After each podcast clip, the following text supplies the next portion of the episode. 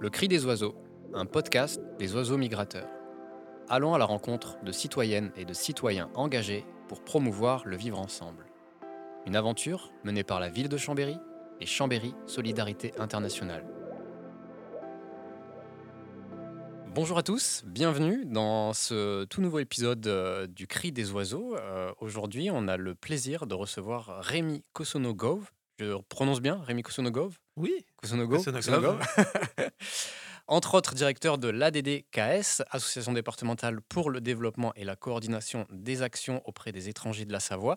Mais on en parlera un peu plus tard, on reviendra un peu dessus en détail sur, euh, sur ce- votre profession. Mais juste avant, on va commencer avec euh, ce plat que vous avez choisi d'apporter euh, pour, euh, pour, débuter, pour débuter ce podcast, les baklava. C'est ça? C'est ça. Donc le, le baklawa, pour moi, ça, ça évoque deux, souvenirs anciens et chouettes à la fois. Donc je suis allé travailler en Albanie il y a, quelques années. Et, parmi les, choses que j'ai découvertes et les gens que j'ai découverts, un certain nombre fabriquaient et vendaient les baklawas. Et, c'est vraiment un, bon souvenir de l'Albanie. J'ai retrouvé ensuite les, les baklawas euh, en France. On, accompagnait dans la, structure où j'étais une famille qui, euh, qui avait dû fuir euh, l'Algérie et qui a euh, monté un, petit magasin qui vendait des pâtisseries et, de la boulangerie du, Maghreb. Il venait de, l'Algérie. Ils faisaient les baklawas et un jour, je suis allé chercher un couscous parce que j'étais ami avec eux et puis j'a- j'allais souvent dans la boutique. Et, ce jour-là, il y avait beaucoup, beaucoup de monde et, la dame qui tenait le magasin m'a dit, bah, tiens, mets-toi derrière une seconde. Euh, il faut que je prépare une, une commande. Voilà. Ouais. Et puis, bah, je suis resté une seconde, et puis une autre seconde, et puis la seconde d'après, il y a un client qui est rentré, et euh, j'ai vendu mon couscous, j'ai revendu mon couscous, puis j'ai vendu des pâtisseries, dont des baklawas ce jour-là. voilà. Est-ce qu'on est sur une pâtisserie, les baklava, très sucrés Alors, c'est une pâtisserie qui est plutôt riche, oui, Ouais. oui. hein. Donc, et il faut qu'on voit un peu le, le miel qui traverse. Mm. hein. Donc, c'est des, des amandes, des noisettes euh, broyées. C'est Ouais. un, petit, un petit losange, hein, assez épais, assez collant, et c'est régressif, comme on dit aujourd'hui. Ouais, on voit, on voit que visuellement, c'est c'est vrai que ça se voit que c'est très collant, mais en même temps, euh, les papilles euh, sont en alerte quand on est face à cette pâtisserie, parce que effectivement, elle est riche, comme, vous- comme vous Elle est dites. très très riche. Ouais. C'est un, un gros travail aussi parce qu'il y y a des pâtisseries plus ou moins difficiles à, à fabriquer. Celle-ci, la pâte, c'est toute une série de pâtes très très fines superposées. C'est vraiment un gros travail de, de fabriquer ça. Et c'est vrai qu'on n'en trouve pas toujours parce que c'est c'est vraiment beaucoup beaucoup de travail de, de s'y mettre et de préparer tout ça. quoi. Et on en déguste combien à peu près euh, des, des- des Alors là, c'est selon. mais c'est selon, mais au bout d'un ou deux, ça va bien quand même. Ouais, c'est bien, on est quand même bien. euh, ouais, ouais. Bon, on découvrira ça après, euh, après le podcast. On, on en grignotera. Enfin, en tout cas, moi, je vais en grignoter, ça c'est sûr. Avec Après, grand plaisir. pas, ouais, voilà. Et on, on verra combien on arrive à en engloutir. J'essaye de tabler sur deux, on verra bien. On va revenir un peu sur votre parcours aussi. Est-ce que vous pouvez nous parler euh, bah, de vos origines? Vous l'avez un peu détaillé quand on a parlé euh, des pâtisseries, mais revenir un peu sur votre parcours aussi. Alors, euh, moi, j'ai un parcours professionnel autour des questions de solidarité. hein. J'ai travaillé pendant 20 ans au Secours catholique, auprès des publics précaires, en grande précarité. J'étais animateur et c'est ce qui m'a amené à rencontrer un certain nombre de migrants, en particulier des personnes en demande d'asile. Et je vais dire que ça, ça a changé ma vie parce que depuis, euh, depuis 20 ans, c'est mon, mon quotidien hein, de, de les, les rencontrer, de les accompagner et puis d'organiser des choses pour que leur accueil se passe euh, aussi bien que, que possible. Et aujourd'hui, vous êtes directeur de l'ADDKS, c'est ça? Qui, Oui. fête qui fête cette année ses 40 ans? Alors, on a un tout petit peu plus de 40 ans, mais le, le Covid nous a euh, obligés de décaler un petit peu, ouais, mais 40 ans euh, de, de vie. de- D'ailleurs, ce sera fêté pendant le festival Migrant Scène, hein, on c'est on ça hein? fête ça le samedi 13 novembre, effectivement, pendant le festival Migrant Scène cette année. Alors, est-ce que vous pouvez nous expliquer le rôle de l'ADDKS dans son quotidien, dans les valeurs qu'elle porte? Donc, la, la DDKS, c'est une association qui a pour but de, de travailler pour l'intégration des personnes migrantes, hein, quelles qu'elles soient. Et on a deux, façons de, de faire ce travail-là. Une première qui est auprès des personnes migrantes elles-mêmes, et puis une seconde qui est auprès des, acteurs de, ce travail-là, des acteurs professionnels, bénévoles du, réseau qui les, qui accompagnent. Donc des actions auprès des personnes migrantes, ce sont des, actions d'accueil, des dispositifs qui permettent d'accéder à un droit au séjour, à une information, à une compréhension des démarches à faire. Et puis le travail auprès des professionnels, c'est plus un travail de, de lieu ressources où là, on va être un lieu d'information, d'orientation, de, ressources juridiques, de formation, beaucoup. On est Mmh un organisme de formation qui, qui, forme à peu près 1000 personnes par an, donc des professionnels et, des bénévoles. Et, dans, ce travail, l'idée, c'est vraiment d'être une, tête de réseau. Donc, on, a un gros travail de mise en réseau des différents partenaires qui peuvent travailler auprès de ces publics migrants, depuis euh, des, gens qui viennent d'arriver, des, des primo-arrivants, ou des gens qui sont dans un parcours d'intégration un peu plus avancé.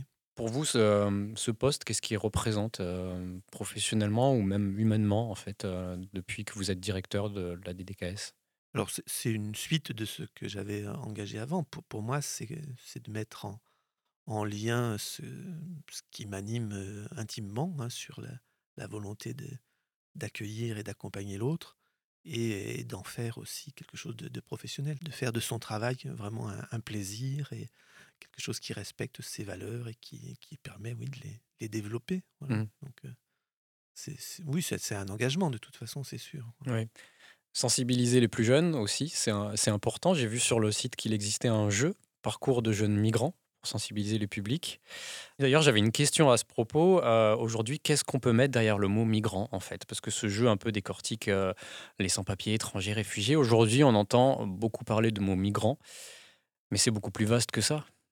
Alors, dans, dans l'association, j'ai décrit les deux actions ou les deux axes de travail auprès des professionnels et auprès des personnes migrantes elles-mêmes depuis bientôt dix ans, on, ajoute une nouvelle dimension qui est vraiment ce travail de sensibilisation, parce que la question des migrations, elle est maltraitée de, notre point de vue, elle est souvent méconnue, mmh. hein, et on a essayé de créer un certain nombre d'outils pour passer quelque chose de notre expérience, de notre connaissance de ces sujets-là, et parfois ça passe par le jeu, mais le Festival Migrants Scène, c'est aussi une façon de sensibiliser les personnes qui pourraient s'intéresser à ces sujets-là parfois, bah, c'est le, le jeu qui est le meilleur outil. Quoi. Donc, euh, voilà.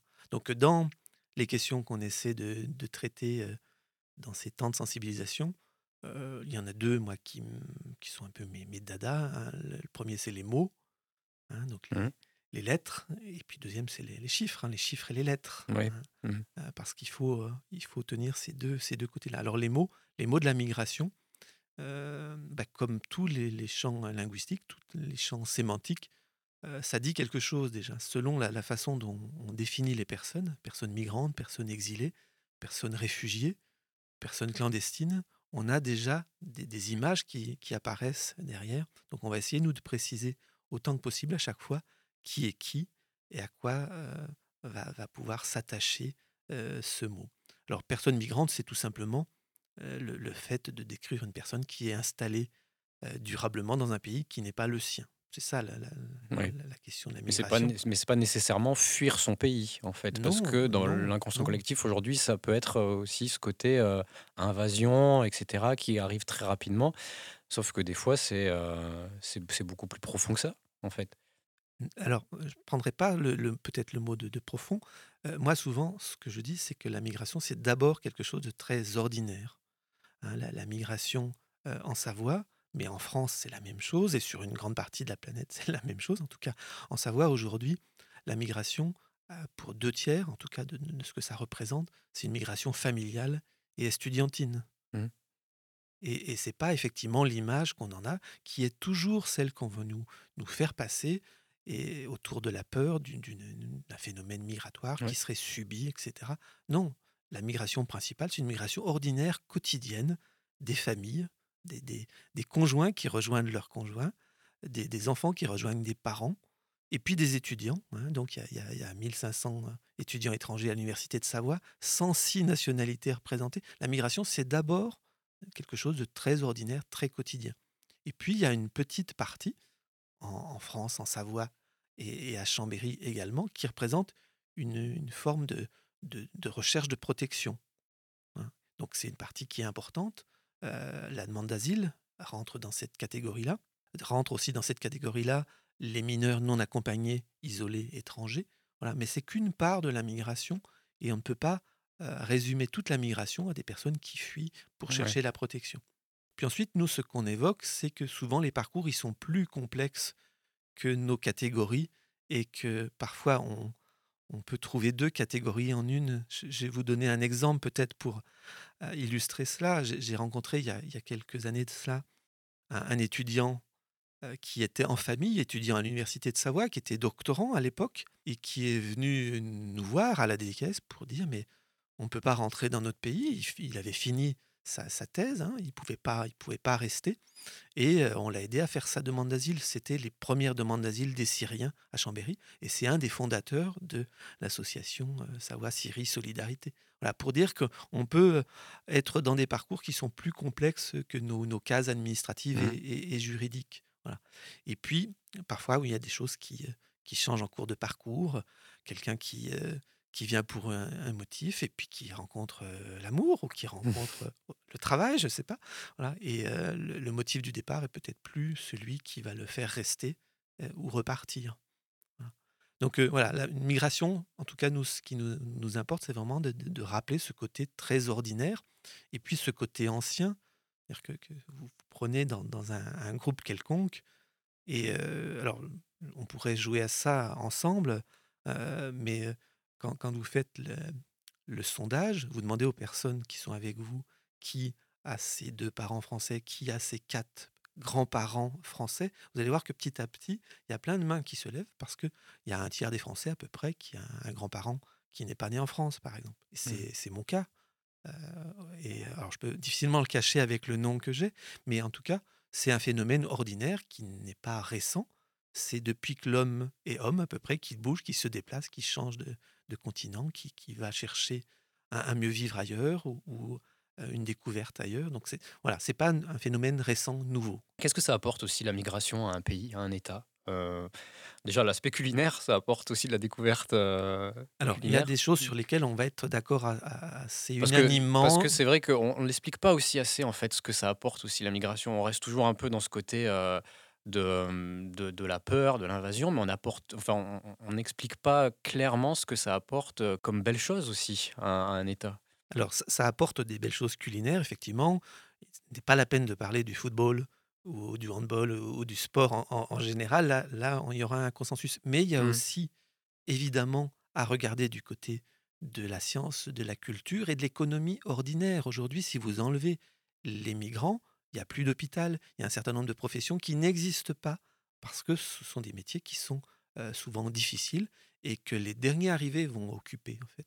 Donc ils ont une, présence dans l'économie qui est très très forte et qui est, qui est essentielle aujourd'hui. Notamment pour les pays vieillissants aussi. Alors ça, c'est encore une autre, une autre question qui est difficile à traiter en France en tout cas, c'est de, de voir la migration et l'arrivée de, jeunes personnes en France comme une chance, effectivement, dans un pays qui vieillit et qui devra payer de plus en plus de retraites pour des, gens qui vivent de plus en plus longtemps, et c'est heureux. Voilà. Mais les, migrants sont, jeunes, ils cotisent. Il y a encore une, enquête récente là, qui vient d'être publiée sur le gain global apporté par la, migration en France. C'est-à-dire que toutes les études universitaires sérieuses sont unanimes sur ce point-là. Euh, la migration, c'est d'abord un gain pour le pays. Et puis c'est un gain aussi pour, pour les personnes, c'est un gain pour les pays d'origine avec les transferts d'argent aux familles restées au pays. Enfin, tout, le monde gagne, en fait, tout le monde gagne. Pour vous, cet aspect-là mériterait d'être plus mis en avant aussi par les médias traditionnels, à l'école euh, Alors, partout. La DDKS le, fait déjà dans ses actions de. On, essaie, mais euh, on, se sent parfois un peu seul, on se sent un peu ramé à contre-courant parce que va, va nous être envoyé effectivement des, images ou toujours les mêmes faits divers ou toujours les, mêmes remarques et on ne va jamais parler de, l'hôpital qui tourne avec des, mmh. médecins ou, des, soignants étrangères, étrangers. Mmh. Et voilà, on prend toujours les mêmes exemples négatifs, les, exemples qui sont porteurs de, de peur uniquement et avec beaucoup de peine à, regarder la chance que ça peut représenter sur bien, bien des points. Hein on a un mouvement là qui se développe en, France autour de, jeunes apprentis, par exemple, avec des mouvements de patrons qui se battent pour que leur apprenti puisse obtenir le droit de rester en France avec un titre de séjour pour qu'il puisse travailler parce que ces employeurs ne trouvent pas de personnes pour travailler. Il y, a, un, patron boulanger là qui a fait la, grève de la faim à, Besançon, mais on avait le même exemple à, Chambéry, hein, dans une boulangerie de Chambéry. Donc, on, a du mal à voir la chance que ça peut représenter. Je parlais de ça aussi avec des personnes à Saint-Baldolf il y a peu, là, pour dire que le, les vignerons qui ont du mal à, trouver des, des, vendangeurs, euh, ils pourraient tout à fait les trouver dans le public migrant. Hein. Souvent, ce sont des, tâches qu'ils peuvent faire, qu'ils mmh savent faire, mais on n'arrive pas à relier les, deux intérêts. Donc il y, a vraiment à, travailler, à, insister sur ces points-là et, de ne pas laisser la, peur uniquement l'emporter, la crainte. Hein. Mmh. Euh, euh, par exemple, sur le, le, discours médiatique, il y a, en 2015, l'Europe a reçu à peu près un million de personnes. Depuis, ça baisse à peu près de moitié chaque année. On est à, moins de 100 000 pour l'année 2020, mais personne n'en parle. C'est-à-dire que on, a toujours les mêmes images de bateaux bondés qui vont accoster à Lampedusa ou, à Malte, sans dire que ça a baissé d'un facteur 10 parce que on empêche tout arriver et qu'on aide les gens à se noyer. On tue des gens en Méditerranée avec notre, notre politique de, à la frontière et on n'arrive même plus à voir la réalité. Et là, c'est les, chiffres dont je parlais tout à l'heure. Là, là, on est sur un facteur 10, une diminution par 10. Simplement, on n'en parle pas. On reste dans le même discours, toujours le même, l'invasion. Mmh. Et cette peur que, la peur que ça représente. Et on en parlait tout à l'heure avant le début du podcast, euh, de, des magnifiques ressources proposées par la CIMAD d'ailleurs sur, euh, sur ces questions-là, sur les préjugés autour de, de, la migration et ce côté un peu euh, de vulgarisation de, de ces mots et de, de, toute cette thématique en fait. Alors la, CIMAD propose des petits livrets qui sont effectivement très accessibles et, qui permettent effectivement de saisir ces, ces questions-là assez facilement.